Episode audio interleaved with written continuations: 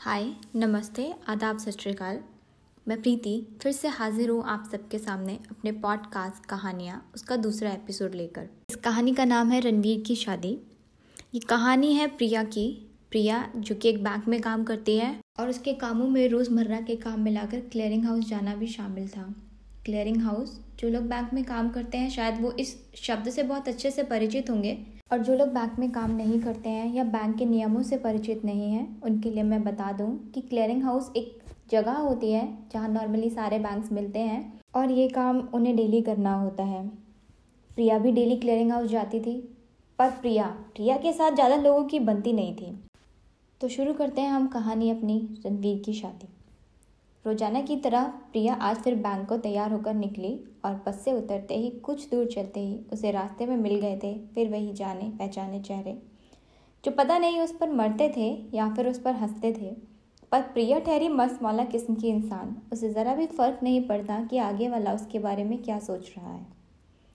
Bank पहुंचकर उसने अपने रोज़ाना के दो चार काम निपटाए और उसके बाद अपनी क्लियरिंग के चेक्स लेकर पहुँच गई वो क्लियरिंग हाउस क्लियरिंग हाउस के बाहर की आवाज़ें सुनकर प्रिया को इतना तो अंदाज़ा हो गया था कि आज कुछ तो निराला हुआ है। इतना शोर शराबा कभी उसने क्लियरिंग हाउस में देखा नहीं। कमरे के भीतर कदम रखते ही सबकी निगाहें प्रिया की ओर थी और सबकी ज़ुबान पर एक ही बात, मैडम, आपको तो बुलाया ही होगा। प्रिया अचरज भरी नज़रों से सबकी ओर देखती और पूछती, क्या? रणवीर शादी कर रहा है? सबकी बातों से प्रिया को कहीं ना कहीं ये अंदाज़ा तो हो गया था कि कोई शादी कर रहा है। और उससे जैसे सबने एक स्वर में पूछा था, हो ना हो, ये रणवीर ही है जो शादी कर रहा है, वरना पूरी दुनिया और पूरा क्लियरिंग हाउस उसे ऐसे अचरज भरी निगाहों से नहीं देखता। पूरे हाउस को लगता था कि वो और रणवीर काफ़ी अच्छे दोस्त हैं। तो हो ना हो, प्रिया को तो पता होगा ही। पर मज़े की बात ये थी कि प्रिया को भी नहीं पता था कि रणवीर शादी कर रहा है, और वो भी बिल्कुल अगले दिन।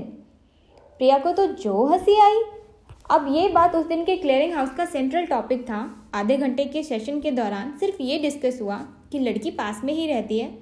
लव मैरिज है और रणवीर ने किसी को कुछ भी नहीं बताया। और तो और, उसने अपने साथ काम करने वाले लोगों को भी नहीं बताया। अब जैसे ही प्रिया कमरे से बाहर निकली क्लियरिंग हाउस को ख़त्म कर कर, अब बाकी लोगों की बारी थी।